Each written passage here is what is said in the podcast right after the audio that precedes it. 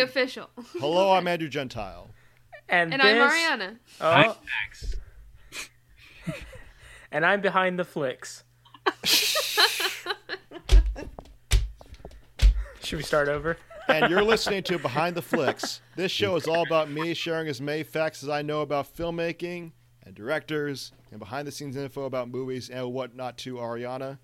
And you'll join us for the ride. We on the podcast are very grateful to be joined by two special guests Garrett McDade. Speak. Hi, I'm Garrett McDade. And Max Hurley. Hi, I'm Max Hurley. Welcome, Guys, I hate to be that guy, but could we start over one more time? Hello, I'm And Andrew. Andrew. Sorry, go ahead. Hello, I'm Andrew Gentile. And I'm Ariana. and you're listening to Behind the Flicks. This show is all about me sharing as many facts as I know about filmmaking and directors and behind the scenes info about movies and whatnot to Ariana. And you'll join us for the ride. Once again, we on the podcast are very grateful to be joined by two special guests Garrett McDade, Hi, I'm Garrett. Max Hurley. Hi, I'm Max. Gentlemen, it's, wo- it's wonderful to have you back on the podcast. Thank you for joining us. Really is. It's great to be here. Great, great to be here. Let me tell you, great to be here. I love that enthusiasm, Max. I, I Lots of sensed it in your enthusiasm from Max. All righty, Ariana. Can we get a review of this episode's film? Ooh, this episode's film is the one and only Pulp Fiction, as was told me was chosen by Mr. Uh, Garrett down there. Gotta have my Tarantino. Oh man, I mean he's so he's such a G. I I didn't realize how young he was until I watched the movie and saw his uh, like little cameo character that he did, and I was a little floored because I'm used to seeing interviews of him like p- post Django Unchained, and he's he looks totally different. And so it was like it was really cool to realize that he's been making movies for as long as he's been making movies. Yeah. Anyways, off topic. Pulp Fiction is um it is quite the ride and it's I think I found this movie really really hilarious. And um I finally understand all the Uma Thurman dancing jokes. And uh it's hard to describe. It seems to be about two uh hitman slash muscle enforcers for an unknown criminal uh head honcho and uh, this other guy who's a boxer who he pays who he attempts to uh, who's played by Bruce Willis who attempts to pay off his fight but he ends up winning and I, I, don't, I don't really I just have no idea how to describe this movie other than the fact that it's written amazingly and it's super hilarious and full of really awesome like action ridiculous scenes and it, half the things that happened I couldn't believe that they happened to these people Uh, Ariana, I, I, I'm going to correct you on one thing. We do Yes, know, we do know who uh, the mob, mob boss is. I mean, we know who he is, but we don't really know what he does as a criminal mastermind. Oh, okay. I, see- I see what you mean. All right. His like what he does is ambiguous. Oh, he makes his money. Yeah. Right. Okay, fair enough. And Ariana, the big question: Yes. What grade are you going to give it? Ooh. Oh, you know, as much as like I don't like movies that I walk away not understanding why I watch them, which is kind of how I felt about this movie. Um, it was so much fun to watch. I give it an easy B. Easy B. What? That- You're giving it a B? You're giving it a B? what? Ariana, I think you're breaking a few film student laws by giving that movie a B. It's just because I'm you gotta understand I'm not a film student. Like I'm more simp, more simplistic than that. So like a sing- I've only watched this movie one time through, and so as it was entertaining, and I could follow the story, but at the end of it I was like, I was still trying to figure out what he was trying to say about everything, and like the I mean the characters it's so wonderfully acted, and that earns a crap ton of brownie points. But because I didn't leave it like totally understanding what was going on, which happens a lot when I watch Quentin Tarantino films. Won't lie. Um, it, that that's what lost it a grade. Right. I think I, I, I understand where you're coming from, especially because, like, obviously Tarantino's known for his dialogue, right? And, uh, like, that movie, there's just so much that is just for the characters to be talking that. Yeah. Uh, you come away at the end like if you're not if you're not explicitly looking for the themes that are coming from the dialogue, then you may be a bit confused as to what those themes are because like not all the dialogue is trying to push the plot forward as like you know some film uh, you know gurus would say Yeah. Yeah. should be done. Exactly. I feel like it did give you a lot of insight into the characters, those um that dialogue you're talking about, which was a lot of fun. Uh, but I still like I feel like I got to watch it like three more times to kind of understand t- what was trying to be said.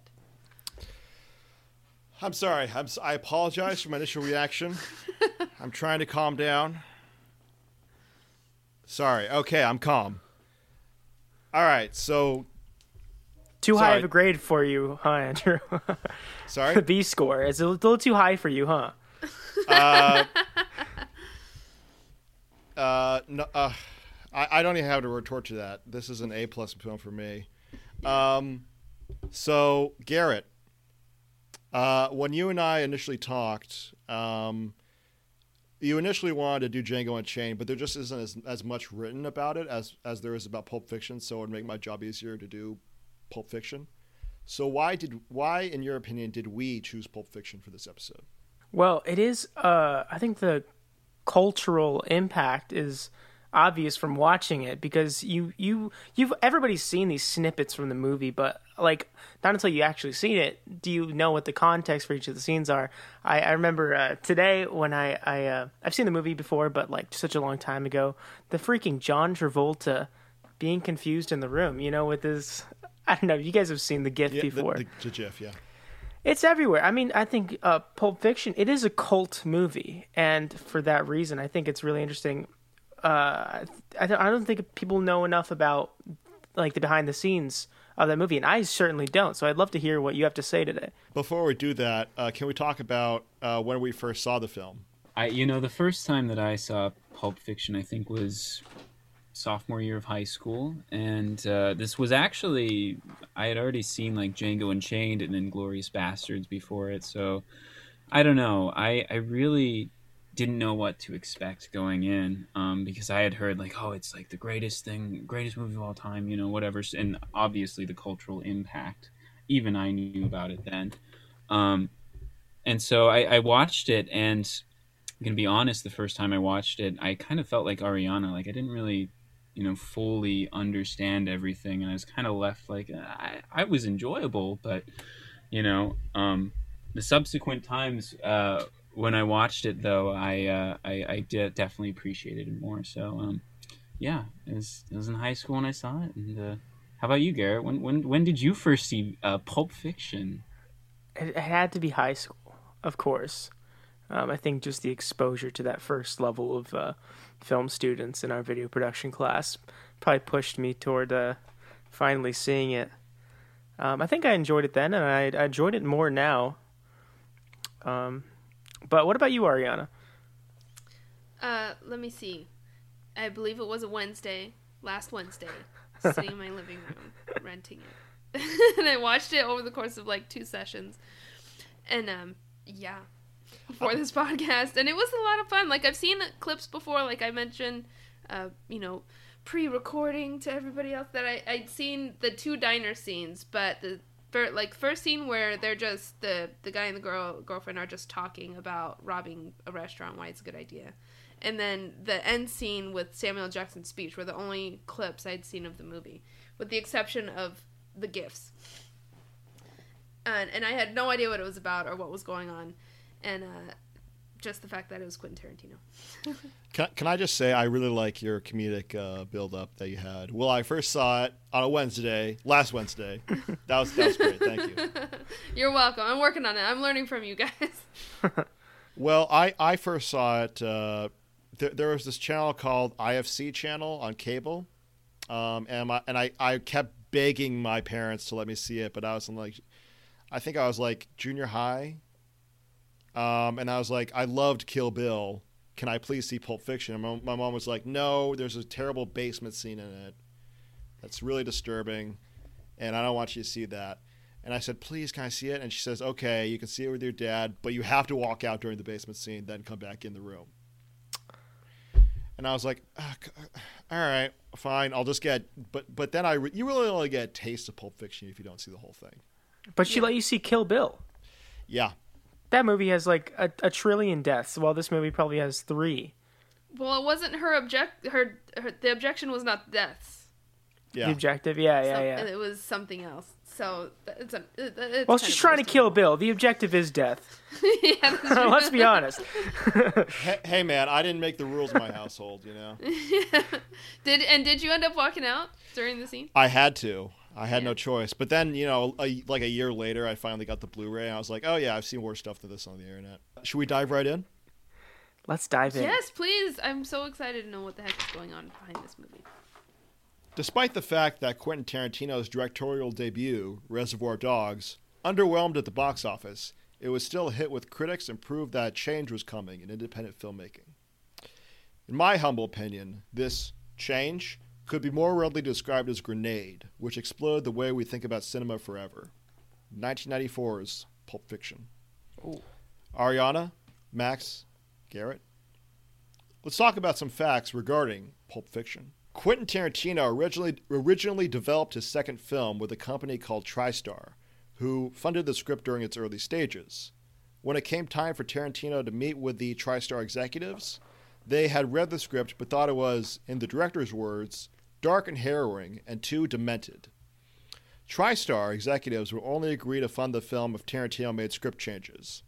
Tarantino refused, TriStar turned down the project, and Tarantino's producer, Lawrence Bender, brought the project to Miramax's head of production. Harvey Weinstein. The head of production was a guy by the name of Richard Gladstein. Oh. Gladstein Ooh. flipped out over the script and immediately brought it to his boss, Harvey Weinstein. Oh, uh-oh. Now, we do have to address the elephant in the room. Um, Well, I wouldn't call him that fat. I mean, I mean, you could confuse the two. Um, That's true. Unfortunately, this horrible man does have a place. Trying to tread lightly, guys. Unfortunately, this horrible man does have a place in film history, having been one of the most influential producers in all of Hollywood. We have to acknowledge that uh, you know it's unfortunate. It's it's more than unfortunate. It's tragic what happened, but at the same time, he did have a place, and even if it's now relegated to a footnote. So, um, Weinstein had had recent success with such films as The Crying Game and The Piano. Furthermore, he had released Reservoir Dogs in theaters and was a Tarantino supporter. So, when Gladstein brought the script to Weinstein and told him to read it right away, Weinstein did. After Weinstein read the first 20 pages of Pulp Fiction on a plane ride, he landed and called Gladstein. He, w- he was immediately enthusiastic about the project. After he finished reading the script, Weinstein co- told Gladstein, quote, fuck it, we have to make this movie. It's unbelievable. Buy the script. I'm making the movie. He- horrible, awful, degenerate human being. In terms of movies, he had great taste. yeah. True on both accounts. Yeah. Yeah. Correct me if I'm wrong. Uh, I think this movie, like, part part of the reason why it got picked up so fast is because it was like in, made during a time where like indie films were getting like uh, greenlit that wouldn't they wouldn't usually get greenlit before, but like uh, studios were kind of looking for like uh, indie films that would kind of break the mold. Yeah, from the 60s and to the uh, early 80s, uh, directors had like a lot of power in Hollywood um, until such movies as like Michael Cimino's Heaven's Gate, where which went like like more than like 10 times its budget or something, something ridiculous. Yeah, bankrupted United Artists. It bankrupted United Artists, and also uh, John Landis' segment on the Twi- Twilight Zone movie where people died. Then people, then the studios were like, first of all, we're we're taking no, we're taking the movies away from you, all of you. Second of all, we're making act, big budget action movies now. You know, there are films in between uh, that had director control, uh, like David Lynch movies and uh, stuff like that but by the late 80s people had gotten uh, really like audiences had been like all right we get it you know we we're, we're kind of done with these kind of movies stuff that felt more handmade became fashionable so yes you are correct garrett I think it's kind of cool how Quentin Tarantino kind of started in the. I mean, he still is obviously because he he has so much um, control of the movies he makes. So he's I would still consider him an independent filmmaker. But like, it's cool that that's kind of where he got his beginning because he's so big time block not blockbuster in terms of generic, but in terms of popularity. Now. Right. You know, he's so mainstream that it's like cool to know that he started like grassroots like that. It's cool. For one of the stories in Pulp Fiction, Tarantino had a co-writer. That co-writer, Roger Avary, and Tarantino met when they were working at a video store. They would write together and pass movie ideas back and forth. In fact, based off of Tarantino's critical, success with the Reservoir Dogs, he was able to help Avary get his directorial debut off the ground. That film was called Killing Zoe. Then, when it came time to do Pulp Fiction, Tarantino asked Avary if he could use his story, which at that point was called Pandemonium Reigns, which was about a boxer who refuses to throw a fight. Ooh. Avary gave Tarantino the go ahead. As a side note, Tarantino added the gold watch speech with Christopher Walken. By the way, can, I, can we just stop for a second? The gold watch speech. Come on, that's that's great. That's Yeah. great. Yeah. Yeah. Oh my god, it was so good. Yeah, exactly. I can't imagine uh, what it'd be like in somebody else's hands. I mean, Christopher Walken is Yeah. just, he's priceless. Yeah. I've never seen. I mean, not off the top of my head, anyways. An actor that has so much like dramatic ability, but like just sinks right into the comedy like so effortlessly in Yeah. between. Yeah, the way he says stuff. Yeah. Your father is he gave me this watch. We're we're in a POW camp. Why do I talk like this? Uh, I lost it there. No, no, no. That was It was fun. pretty good. It's hard to Christopher capture Walken's him. almost impossible. So that's really that was pretty good. Yeah, he's you know some people can do uh, just spot on. Uh, I can't think of the the Nathan Drake actor. He just does one that's perfect. I don't understand. Right. Then, Tarantino decided that he wanted solo screenplay credit. Avary at first refused to give up his right to the co writing credit. Tarantino was incensed and argued with Avary. But, due to the fact that Avary was in debt because of killing Zoe and Tarantino promised good compensation, Avary relented. Instead, he accepted a story by credit, which he shared with Tarantino. Uh, so that, you know, that's that you know i'm sure there are like two sides to every Oh. story but you know that's uh it's peculiar So he's not credited as a screenwriter, but he's credited as a story like developer. yeah which is considered in hollywood you know a lesser credit I keep. I just watched the movie like a couple hours ago. I mean, I I finished it at like five, and I forgot most. I mean, obviously, I remember the characters just really vividly, but the names I can't recall any except Butch and maybe Mia. Can you guys remember even even the names? It's it's really hard. marcellus wallace vincent vega jules uh uh, uh winston wolfe uh, yeah, it's so weird how you can't recall the names. It's really odd. two of Tarant. uh, seriously, uh, two. oh, that's our Garrett. Two of Tarantino's lifelong heroes were film critic Pauline Kael and filmmaker Brian De Palma. Both praised actor John Travolta, who had starred in the popular TV show Welcome Back, Kotter, and box office smash Saturday Night Fever. However, that was back in the 70s. By the 90s, after a string of box office failures, including the De Palma film Blowout, which I think is brilliant, uh, Travolta was considered a has been. And a Scientologist. Oh, that was before. Uh, never mind.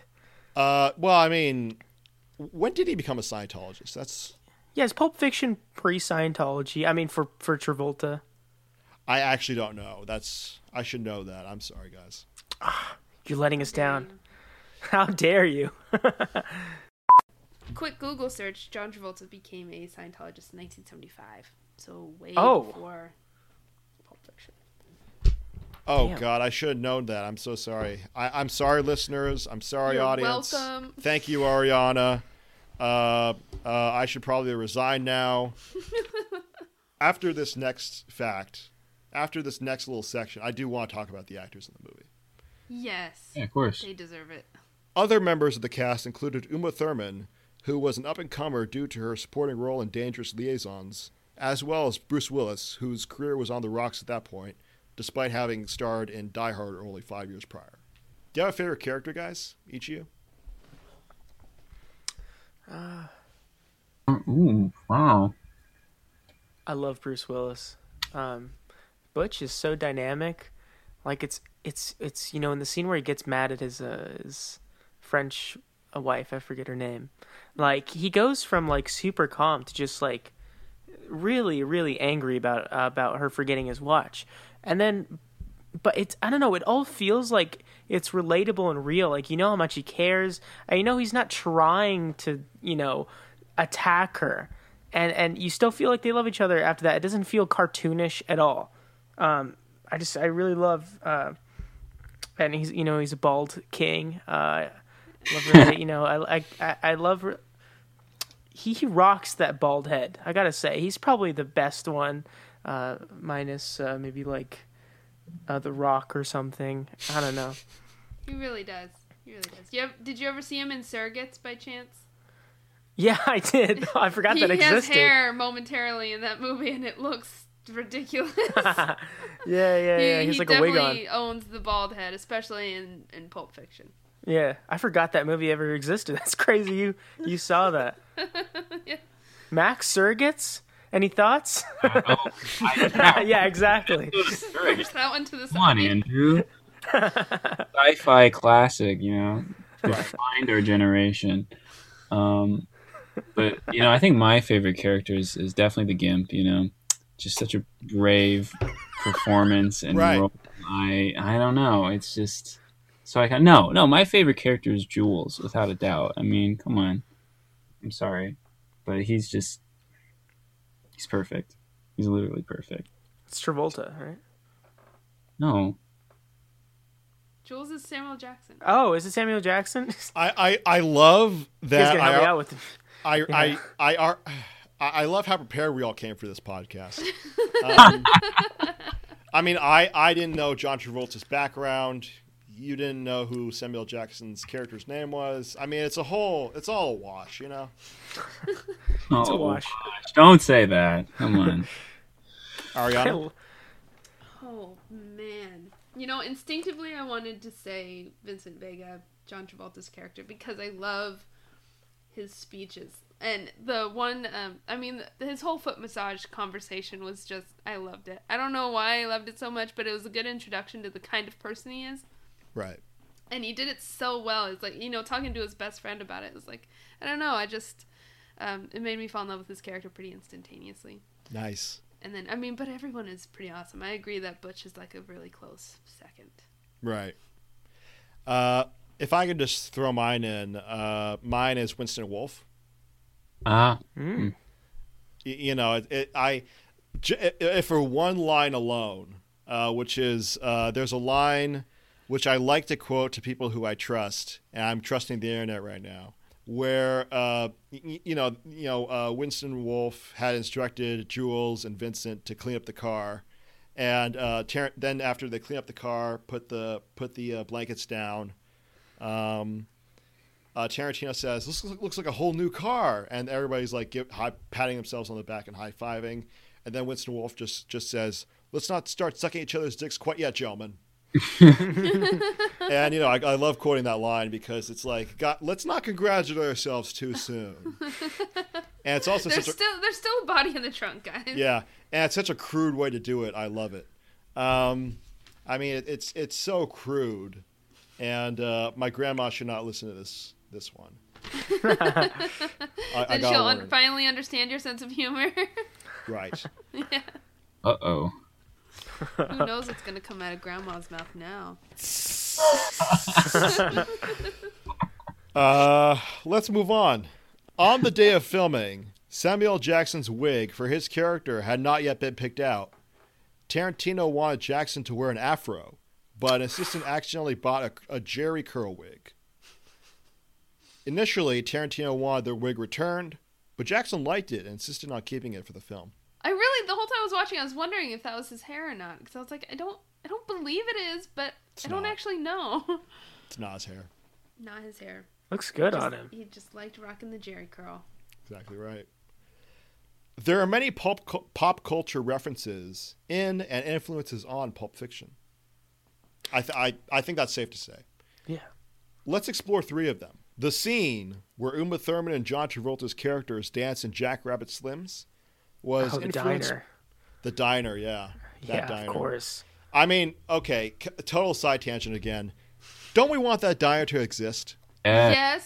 Yeah, and it does not exist. Was that It shot on the stage? existed. It was shot on a stage. Yeah, Ah, I, wa- I want to go there. Steve Yeah. Buscemi as Benny Hill. Yes. Give me all Wait. the food. Yeah. Oh my gosh, you were right. I oh, I I, th- I think you mean Buddy Yeah. Holly. Oh, Buddy Holly. That's right. He's in the movie for like five minutes. Or no, no, five Right. seconds. Pretty much. Yeah. Yeah. I mean, imagine having such a great cast that you just cast Steve Buscemi in a movie that where he's just there for like 20 seconds. I know. he steals the scene though every time. Pretty much. Yeah. Uh, what kind of food do you want? exactly. I'm Buddy. Classic. So that scene in Jack Rabbit Slims was influenced by a French film called Band of Outsiders. T- that's its title in English, and whose French name is Band Apart. In Band of Outsiders, three young criminals dance to music in a restaurant. Funnily enough, Tarantino's then production company was named A Band Apart, a play on play on the film's French title. Oh. Hmm. So, like in the opening credits, right after Pulp Fiction, you see A Band Apart. Yeah, with the Reservoir Dogs logo. Exactly. Yeah. That's that's the connection. Andrew, do you know who directed uh, that film? Jean Luc Godard. Oh, yeah, okay. I thought it was a Godard film. Yeah. Yeah. Uh, I saw it too. It's it's pretty good. Um, the second influence on Pulp Fiction that I like to discuss is Kiss Me Deadly, a film from the 50s. In that film, an important part of the plot is a briefcase whose contents glow but are never directly seen. What? And so it's oh. and so there's like there, it's literally like a, something that's like they never say exactly what it is in the in Kiss Me Deadly, but you know it's like something nuclear. It has something to do with like nuclear power, Yeah. or, or like- it's, it could be like a bomb or a nuclear atom, something like that. Oh, And whenever right. they, whenever they open it, they quickly shut it because they know it'll kill everybody if they completely open it. I don't know. Yeah, it gets opened at the end of the movie, right in the beach house. That's right. so you've seen it. I've seen it. Yeah, that's so Great bizarre. Great movie. Yeah. Yeah, good noir. Exactly. The third influence I'd like to discuss is a Martin Scorsese documentary called American Boy. In American Boy, a story is told about a woman who was overdosing and how she was given an adrenaline shot to the heart. This story was, was lifted from American Boy and fictionalized in Pulp Fiction.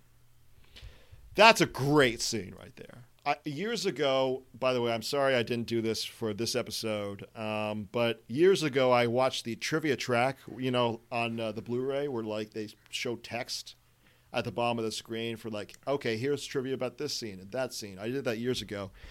They really discussed like the film's editing style and the uh, camera work because if you notice, it's all long takes and handheld during that scene, like handheld shots.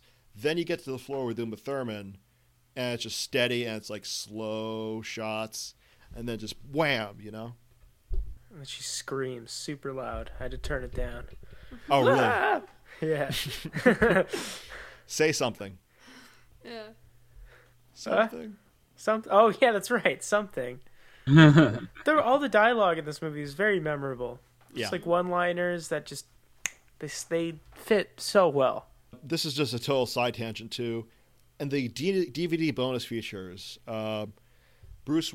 So Qu- Quentin Tarantino has like this camera, and he's just filming like behind the scenes with like this old video camera, like this digital video camera from like the '90s. And Bruce Willis points to it and says, "You know, some kid someday is going to make a really groovy movie with that camera. It's going to gross like a hundred million dollars, and it's going to change the world." And Tarantino's like, "Oh yeah, no doubt." And you know, 1999, the Blair Witch Project comes out, and you know, you know, Oh, yeah, no, my no, con- no direct connection, but uh, but uh, it's ki- it's kind of like it was shot on the same types of cameras. Yeah. But Pulp- Ironically, Pulp Fiction has a behind-the-scenes uh, whole thing, like its own movie, right? uh, it has like little short little segments on the Blu-ray. Yeah. So, by the way, uh, Tarantino is now an a- advocate for shooting on film. Like he's he he hates digital filmmaking and he only shoots on film. Yeah. So it's kind of ironic that uh, he agreed with Willis in that uh, bonus feature. Yeah. What do you guys think about Tarantino only shooting on film? Uh, I actually saw an excellent video on YouTube, and it was um, basically a comparison between uh, when Tarantino was asked about sort of shooting on film versus shooting on digital, And when Roger Deakins, uh, a very talented director of photography, his opinion on shooting on film, and when Tarantino sort of talks about film, he's he uses like so much hyperbole and there's so much vitriol there. He's saying like digital cinema is the it's the death of cinema or whatever, blah blah blah blah. Whereas Roger Deakins, on the other hand, he has a much more level headed. He's like, look, at the end of the day, it really doesn't matter whether or not you shoot on digital or film. It's like the image that you produce and how it looks and how it benefits the story. And so I tend to side with Deakins on that one because, Right. you know, and obviously if you're like a student or whatever, you know, you can't really afford to shoot on film, you know, and I think there's so many great digital cameras now. Um, it's just, yeah, I, I think it's kind of bullshit. Yeah, I, I, I, I, I absolutely agree with that. It all depends on uh, story. It all depends on what's appropriate for the mood of the film. I mean, film is catch. I mean, digital is caught up to film and even surpassed it by this point. So, I mean, if you're choosing film at this point, it's because of the character, not exactly because it's. Uh, I would I think it, Tarantino's being a little uh, pretentious there. Yeah, uh, not really pretentious, but you know, elitist. Oh yeah, Of course. of course. Y- y- you know, I haven't seen the film, but well, I, I, I watched the trailer for Mank, um, and as soon as I saw that trailer, I was like, okay, film, it's over, you know, uh, because it, it's it's so because David Fincher, you know, he he's such a it has such an attention to detail. The David Fincher, the director of Mank, uh, he has such an attention to detail that he like he he won't settle until it looks just like film if he's trying to replicate film. Yeah. As, and so as soon as I saw that, I was like, right. As soon as I saw the trailer, I was like, right, yeah, there's there's no excuse anymore. For the scene in which the hillbillies rape Marcellus Wallace, Oh, There we go. tone change. do you like? Do you, I, I I I'm injecting this conversation with an adrenaline shot. Hopefully, um, hey, uh, Tarantino ended up using the song "Comanche" by the Revels.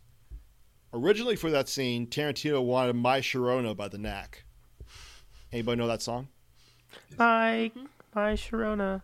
Copyright. Uh Copyright. oh. Okay, so here we get to the the post production drama, if you will. Oh, spicy. After filming, Tarantino screened a cut of the film for a group of his director friends. The overall response was not enthusiastic. But there was one strong supporter of the film in that audience future Oscar winner Kathryn Bigelow, who would go on to direct The Hurt Locker and Zero Dark Thirty. It's nice. I mean, all those other directors, who cares about them? Right, exactly. They didn't win Pre- pretty much. Um, and by the way, Kathryn Bigelow won against Tarantino for Zero Dark for uh, Hurt Locker Oh, nice. Against what? uh, Inglourious Basterds. Tarantino has related a story about how one of his director friends, who he didn't name, so I have to refer to him as one of his director friends. One of his director friends was planning on having a serious talk and get tough with Tarantino about Pulp Fiction, but decided to do so after he got back from the Cannes Film Festival. Pulp Fiction won the top prize at the festival, and the director changed his mind. Oh. So it won the Palme d'Or, you know, which is probably the most prestigious uh, prize for a film festival in the world. So See, that makes me wonder if he just was like still felt the same and realized that okay, well, I guess I I'm just gonna let it be because if people like the film, I'm not gonna sit here and try to change it, you know. Because he said he had to, had to have a hard talking to with Quentin Tarantino. he was planning on having a hard talking to. Yeah, so like he saw that people liked it and was like, oh, okay, it, it's not worth the argument. Or did his opinion actually change? Uh, what Tarantino claimed was that the direct that director called him and said, "You know, I was going to talk to you, but what the hell do I know?" Apparently, so that, I think that was this feeling from that guy. So he was pressured into liking Pulp Fiction, Uh, well, well, I, I think the point is, is that more like, a lot he- of us. Yeah. yes. I won't do that to this movie.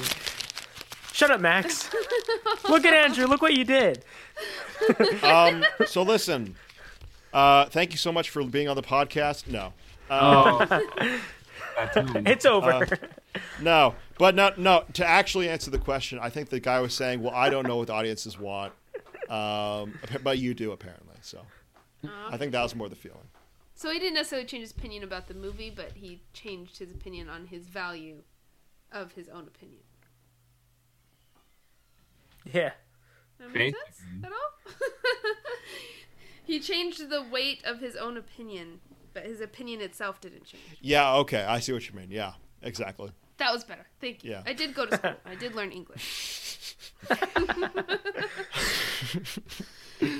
Oh man. Uh, when it screened at the New York Film Festival, the scene in which Uma Thurman receives an adrenaline shot to the heart was so intense that one audience member passed out. What? It turned out that she was just a diabetic and needed some sugar. Darn. But but uh, but you know, apparently like the screening was stopped and somebody was saying like somebody screamed, "Is there a doctor in the house?" You know that kind of thing. Oh. So she was given like some orange juice or something. I don't know. When all was said and done, Pulp Fiction became Miramax's biggest box office hit to date. To that date, grossing over 200 million dollars worldwide on a budget of under 10 million. Wow. They made some big bucks. E- exactly. Yeah, it was. Uh, it, it was a game changer for everybody in Hollywood. Roger Ebert, probably the most famous film critic in history. I, by the way, you you guys can disagree with me on that, but I I would I even if I mean I, I think it could be argued that he's the most famous film critic in history. Yeah. Um, he named Pulp Fiction the second greatest film of the '90s, and uh, I want to hear your guys' take on this. Uh, he and Martin Scorsese discussed how Pulp Fiction is not considered a morality, but you know Tarantino made an interesting point about how it's very Old Testament in terms of its morality and the stories that uh, he tells. For example, Vincent Vega chooses to do, chooses to do the wrong thing, he's punished. Uh, Jules chooses to do the right thing in the end, he's rewarded. Butch chooses to, to take a second chance to do the right thing and saves Marcellus Wallace and is rewarded. So in that sense, it's kind of Old Testament. Thoughts? Yeah. Yeah, it's about redemption. Yeah. What were you gonna say, Max? No, I was going to say exactly that. Oh, you're gonna say No, I was just laughing at, at Andrew's post that he was doing. I thought it was very humorous. Oh man, oh man. this is a good podcast. a lot of stuff to learn here. I I I'm doing my best, guys. No, no, no. You're I'm making fun of doing Max, not you. This is a totally personal story. It has nothing to do with facts about the movie. My aunt, um, she one of her favorite films of all time is Pulp Fiction. Uh, Mio and, and I, I was confused because I didn't understand what she was talking about when I saw the movie. She was describing a scene in which uh, Vincent Vega is interviewed by Mar- by uh, Mia Wallace, Uma Thurman's character, and she's telling him that he's an Elvis man versus a Beatles man, like this whole monologue. And I was like, that's nowhere in the movie.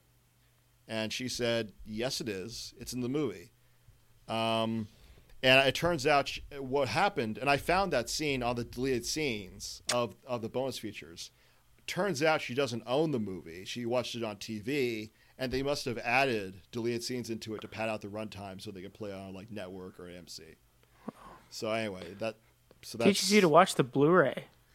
Doesn't she, she doesn't you- have she doesn't have a DVD or Blu-ray player. Well, those deleted scenes, like you got to see them. Apparently, they're better than Yeah. the most memorable. Uh, It is a good scene. I'll I'll give her that. Andrew, I have a question for you, real quick. Um, like, are there multiple versions of the film, or is there just like just the theatrical cut, or are there like different versions with deleted scenes or something? I think I think I have no official confirmation of this, but I, what I was talking about was like a TV edit where they put Yeah. scenes put scenes from the deleted scenes back in in order to pad out the runtime. Oh, for Because you- advertisements. Well, you also I mean, there's so much explicit stuff in it that you kind of have to cut some stuff out All right. for like for like network or cable TV, basic cable, and so that's that's what I meant. Right. Interesting. Interesting. I mean, that's my theory. Uh, if, if Quentin Tarantino's out there, uh, can you please confirm this? Thank you. He's listening right now. There's Right. gotta be a difference because when I went to look this up um, to see how long it was gonna be, so I could like you know plan out when I was gonna watch it, on Google it lists it as being two hours and fifty eight minutes, but when I rented it, it's like two hours and thirty four minutes. Oh, really? Mm-hmm. So there's gotta be another version or some some kind of um, maybe they add the, all the deleted scenes and make it almost three hours long. That would be Yeah, yeah. The version I watched on HBO Max was two hours 35, 34. Yeah. That's weird. yeah. What are isn't they leaving funky? out? What the heck, Google? What the I heck? know everything. Google is supposed to know everything. Yeah. Google is the pretentious service that watches the un- uncut version. I did. right. I did want to ask because of the intro to the movie uh, defines what pulp is. Yeah. I want to know your guys' take on the name of the movie in relation to the content. Do you guys Yeah. want to go first? I or was, should I told you I was a little uncertain at the end of it, so I want to. I want to hear the practiced brains opinion. I know what Tarantino meant, but you guys should go first. Yeah, so when you drink pulp, like it not only does it give you more fiber, but it really adds to the consistency of your orange juice. And um, yeah, I, I agree that pulp is better. you absolute ass of a man. Uh, I excuse was me. like, this is relation. Okay, is it like it. the writing? The And I love you the for it. Uh, I'm confused. What are you talking about? No. Tell, tell us. Tell the audience. Uh, okay, so uh, there was this uh, thing back in the early 1900s called pulp novels.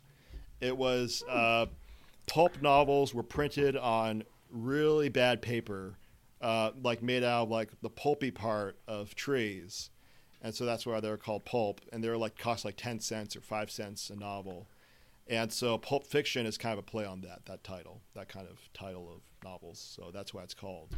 And oftentimes, like they were kind of since they were so cheap, they were also like kind of exploitative too, right? And- Exactly. yeah. So which is ties into the movie even further. Lurid subject matter in the novels, yeah. The N word a billion times. I actually wanted to ask you guys really quickly because, like, when I, I don't know, I saw that that scene. You know, I think it's a great scene overall, but I, I don't know. I just, I was kind of, I was kind of cringing a little bit when he just kept saying it over and over again. I don't know. How do you guys feel Oh, Quentin Tarantino? Yeah, when he said it, Yeah. Yeah. Really Absolutely. awkward and it's like, ugh. Dead okay. blank word storage? I don't think so. Yeah, exactly. Like, Not in my movie. I, I, come on, Junior. I just, Yeah. that was awkward. It seemed like an empty use of the uh, of the word. I got it when it when like the racist like rapist people were saying it, but Mm-hmm. like he says it a lot, and I don't really see the use. But Yeah. apparently Samuel Jackson says it's okay, and he gives him a validated N word pass. So we just got to take it. There's nothing wrong with it. I certainly cannot uh, uh, decipher whether or not the word is used better in uh, Pulp Fiction than uh, if a racist uses it. So So I think I disagree with you. I understand where you're coming from in a real world setting because that's like there's huge, you know, standards to it, and I would never, you know, embrace that in like a, mm. you know, regular real world setting. I I don't think it's a. I don't think the argument is should be, oh, Tarantino has a pass to use it versus he doesn't have a pass to use it. I think it's the fact that he's. He it- it exists in reality, and he's an artist, and so I think an artist has a right to explore the dark parts of reality. I think it's a seedy world that Tarantino, seedy worlds that Tarantino explores, and they kind of need to be explored. I just think that uh, he's just exploring those subjects. Yeah, I definitely think that you're right, and he's very purposeful with how he does it. Like he, he's not Exactly. just um, he's not just uh, you know, uh, what's what's the word when you see a tagline that oh he's not clickbait version for movies. you Right. know? He's not like that at all. Everything seems very purposeful. And by the way, I, I totally respect your guys' differing opinions, and I appreciate them. That's fair enough, Andrew. Yeah, Fair enough. I agree. Then I agree. Yeah. Do we have any more closing thoughts? I'm, I'm serious. Throw anything out right now. Is a racist, and I hate him. I'm giving zero out of ten.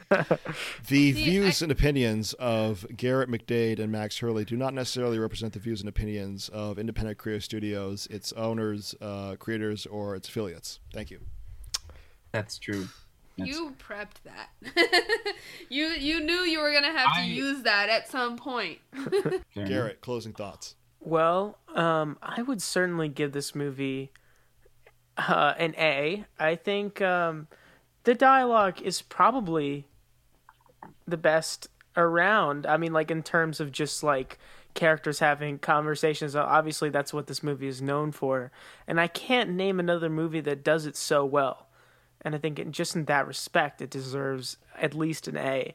Um, aside from that, um, I might even have to give it an A plus. The I, I was certainly my eyes were glued to the screen the entire time, and if even if you can't uh, take away like the obvious themes that the movie uh, is trying to throw at you because they're not obvious, um, the story in itself is is very um, it's addictive to watch. I feel like I could watch it again tomorrow. You know, even just because the characters are so good and like you care about their plight and you you care when they die. Like the gunshots, like the deaths, they mean something. They're not just empty. Um, so that's what I think. Great movie. Max. Oh god. I I definitely I basically pretty much agree with everything you said, Garrett. It's it's a fantastic film with incredible writing. The characters, the acting is just it's fantastic. Um I mean, I I think I'd probably give it like a I think like a B plus. Definitely. It's great. Yeah. Very very good film. Very good film. If you haven't seen it, yeah, watch it. Stop what you're doing, just watch it. It's you know the the I think like the hype is uh, is justified. You know, it's it's a great film. So why not uh, an A or an A plus? Like, what what problems do you have with it? I just think like my my personal taste in film has really changed kind of drastically over these past few years, and so while I definitely like appreciate basically like everything we've been talking about um, except some parts um, i don't know i think like it, it didn't i didn't really feel super emotionally like attached to the characters. I don't know. I, I I loved them. I loved watching them. But like when when Vincent Vega gets you know gunned down by fucking Bruce Willis, I literally felt nothing for him. Um, I'm gonna be honest. And so I I don't know. It's just yeah I I don't, I don't know. It's just my tastes have changed a little bit, but I I still really like it. So hence the B plus. My great my uh, th- this is genuinely one of my favorite films of all time. It's I mean, it's hard. It, you know, I'm a I'm a film buff, so I have like a top 100. You know, this is in like the top 50. You know, um, and Hateful Eight's my favorite film of all time. So I I, I have a great respect for Tarantino's filmmaking. Um, Pulp Fiction's an amazing film. It's an amazing work of art, in my opinion. Garrett, what do you have to promote? This podcast, the Behind the Flicks podcast. It's just, it's just perfect. You know, I listen to every single episode. Um, Is that right? I have. Oh, good. Um, Thank you. Yeah, I'm still working on that album. You know, maybe next time I'll have it uh, ready, and then I can, you know, we can drop a link in the description of the podcast or whatever. Nice. But um, yeah. Well, what's the album? Just in case not, ev- you know, people don't listen to our old podcast. Oh, it's gonna be called uh, uh Tiny Boy. oh. um, yeah, it's a little. It's like a folk album. Um, I have a lot of faith in it. Uh, so yeah, we'll we'll see when it comes out. Thank you. Yeah, Max, what you got to promote? Oh boy, um, I unfortunately do not have an album coming out soon. Maybe. Well, we'll see. Maybe we'll see. Um, you know, if if you want, if you feel the need, you can check out Paper Lantern on YouTube. I I know I I uh, I hawked last time, but I'm gonna do it again. Uh, so feel free if you want to sort of see what like I'm making and what Garrett and I are making. Um, and also, dear viewers, listeners, viewers and listeners, if you are not subscribed to Independent Creator Studios on YouTube.com then you're not a true Andrew Gentile fan. You're not a true Behind the Flicks fan. So please go do that before anything else. Um, and, and that's it from me, Andrew. Thank you for having us on. Listeners, if you have any comments, questions, or suggestions for future episodes, feel free to shoot us an email at independentcreatorstudios at gmail.com. If you like this episode, please write a review and subscribe to us on iTunes, SoundCloud, or YouTube. We'd love to hear your feedback. Behind the Flicks was created by myself and Ariana. I researched, wrote, and edited this episode. My name is Andrew Gentile. This has been an independent Creator Studios production.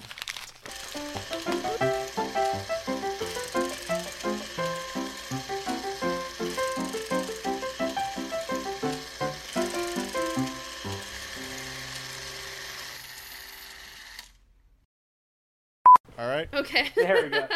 Wait, where are you going? Where are you going? I'm turning off my heater. It's freaking. It's hundred degrees in here. You... I'm boiling. Oh, Garrett. Oh, you need man. a checklist.